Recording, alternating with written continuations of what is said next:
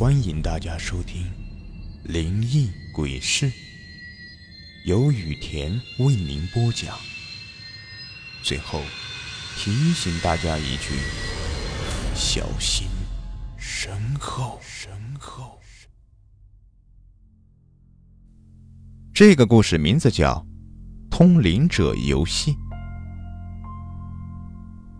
无论是废弃已久的医院、封闭的深山老宅，还是发生过意外的宿舍，曾经作为乱葬岗的学校，公厕的最后一间，都有其不为人知的故事。人的好奇心是无尽的，对于这些有故事的地方，最容易以讹传讹，到最后，好奇心害死猫。二十一世纪的科学界证明了灵魂的存在。至此，引发了很多人对这个问题的探索，甚至在网络上流传着越来越多的通灵游戏和夜间探险者。这能带来粉丝关注量的同时，更能带来直播平台的巨大利益。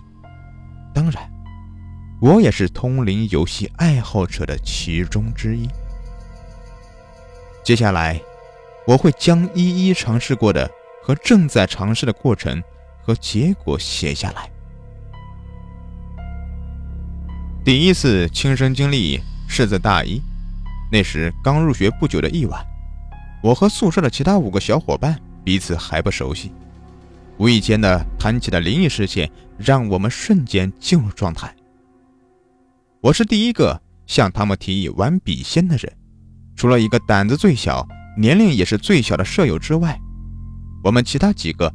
都对这个游戏充满好奇，但最后真正尝试的只有我和另一个身体素质不是很好的小伙伴。那时距离十二点只有不到十分钟，本来我已经上床准备休息，对这个游戏的兴趣战胜了疲劳。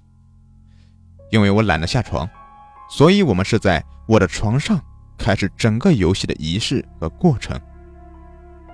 道具只有一张全新的 A3 素描纸和一支黑色签字笔。请笔仙的开始，需要将宿舍所有的灯都关掉，在纸边点上两支蜡烛，一左一右。可惜当年年龄最小的舍友极力反对，他非常害怕这些东西。到最后，我们决定开着灯继续整个游戏过程，这样大家的心里也不会产生较深的恐惧。我们面对面盘腿坐着，中间隔着一张迷你桌，上面铺着 A3 纸。拿笔的手指互相交叉，手心在外，手掌在内。两人的大拇指放在笔盖上面，形成一个诀。在这之前，纸张必须写上一些信息。我记得当时写的是男、女、是、否。和从二十到一百的数字，不知是不是太过紧张的缘故，我们两只手拿起笔的瞬间，我打了一个寒颤。一切准备就绪后，刚刚好十二点整，其他几个小伙伴正在聚精会神地看着我们手中的笔。当时手部完全悬空状态，我已经感受到我们两个整个手都发凉了。游戏开始了，根据在网上看到的口诀，我们也尝试着念出来。刚开始是有点滑稽，没有人说话。笔仙，笔仙，你是我的前世，我们若有缘，请在纸上画圈。我们念了好几遍，周围没有一个人说话，我莫名的有点心慌。这个游戏最后还是以失败告终。按照网上的提示，这个游戏结束之后需要把纸张烧掉。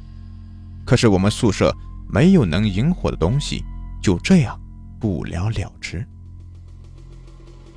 原以为这个游戏过后就该睡觉了，刚才跟我搭档的舍友突然提议玩筷子姑娘。筷子姑娘的传闻我是第一次知道。他说，这筷子姑娘不同于笔仙。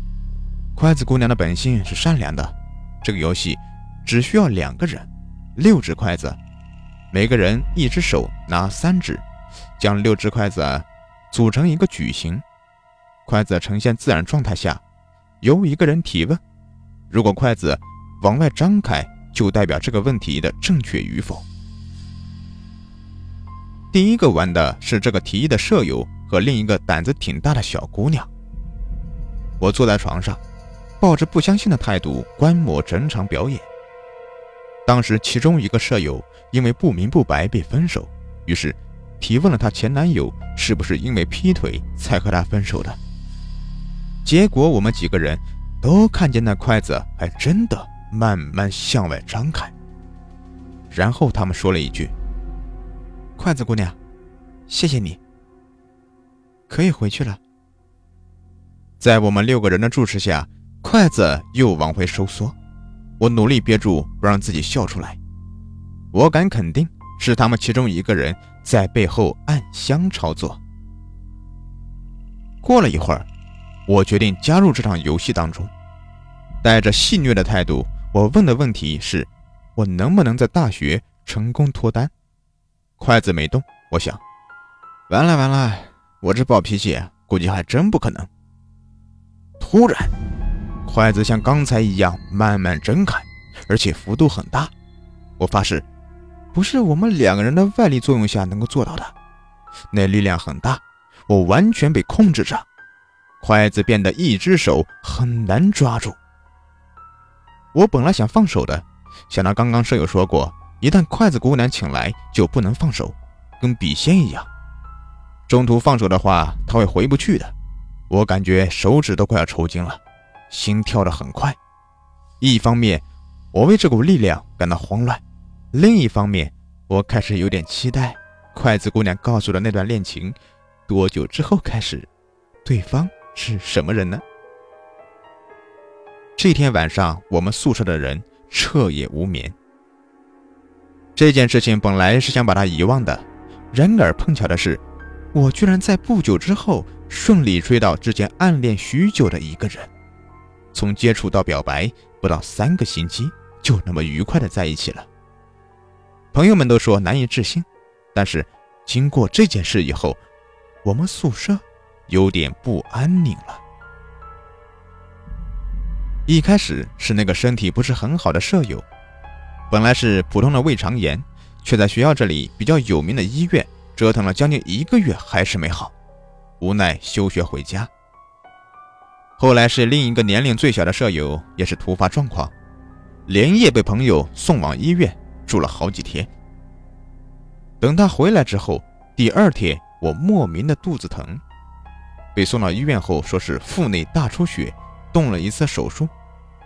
相隔不到六个月，又动了第二次手术。康复之后回到学校不久，另一个舍友也发生意外。休学回家，那段时间人云亦云，甚至出现了我们宿舍不干净等等各种匪夷所思的谣言。辅导员也是很好奇，到底我们宿舍经历了什么，几乎天天走访。说真的，从那以后，我们宿舍四个人再也没有人提议玩灵异游戏了。之后，我们宿舍就多了一张符贴在墙上。不管是真是假，求个心安也好。直到现在，我还心有余悸，一直都不明白玩筷子姑娘那晚上，到底是谁在操控着筷子。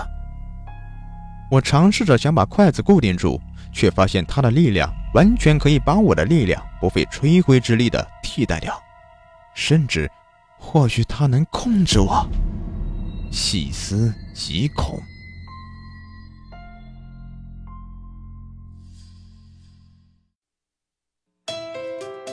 喜欢本专辑的朋友，别忘了订阅一下，也可以关注我的账号“雨田故事”，收听我更多精彩有声故事。